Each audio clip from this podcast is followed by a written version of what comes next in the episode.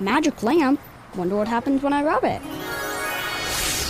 You have awakened me. I shall grant you three wishes. My first wish is for economic development. My second wish is to save hours of travel time. And my third wish is to create safer roads. You could have just wished for bus rapid transit and gotten all these things with one wish. Make all your transit wishes come true. Learn more about bus rapid transit at indygo.net slash bus dash rapid dash transit. And the thing is, Biden right now, he's feeling pretty good about himself. He's feeling cocky because he had a physical yesterday and the old geezer passed it, Nige. I believe robust was used to describe the president. Oh, yeah. current physical state. He's shuffling around and mumbling like a much younger 78 year old man, I'm sure. no cognitive test, though, right? That's the thing that we need the most a cognitive test. Um, And they they will tell you that his administration. Well, he has to take a cognitive test every day, just by virtue of being the president. as Ron Burgundy once said, and I quote, I don't believe you. because here's a little montage Oh, great. that goes to show that Joe Biden lost that fastball a long time ago.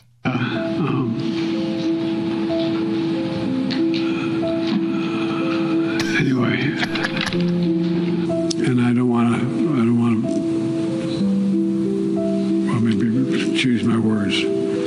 just thanking. Uh, uh, the, anyway, I, I just look. I mean, All this music. Putin's kleptocracy. Uh, yeah.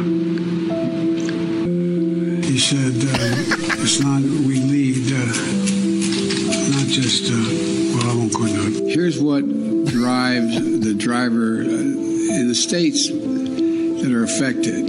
Here's what you can do, the drivers. It's an impact, an impact that decades are making because inaction was, uh, So bad. was inaction the, uh, with, with, with the Department of. Uh, Okay, you can stop it right there. I think we've proved our point. These sad soap opera music. and what's with the? That's his thing. That's kind of his thing. Man, these guys are so Anyway. old. I was thinking about this yesterday when we were talking about cocaine Mitch, Mitch McConnell. He's 82.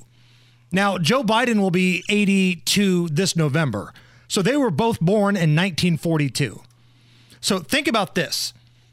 When those guys were born, okay, back in 1942, they are closer to the assassination of Abraham Lincoln in 1865 than they are present day.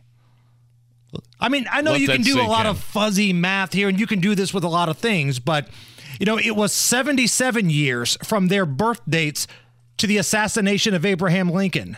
Well, now they're both in their 80s. So technically, their birthday is closer to the killing of Abraham Lincoln than they are present day. And one of them is the president, and one of them leads the Senate for the Republicans. One of them had a stroke on live TV.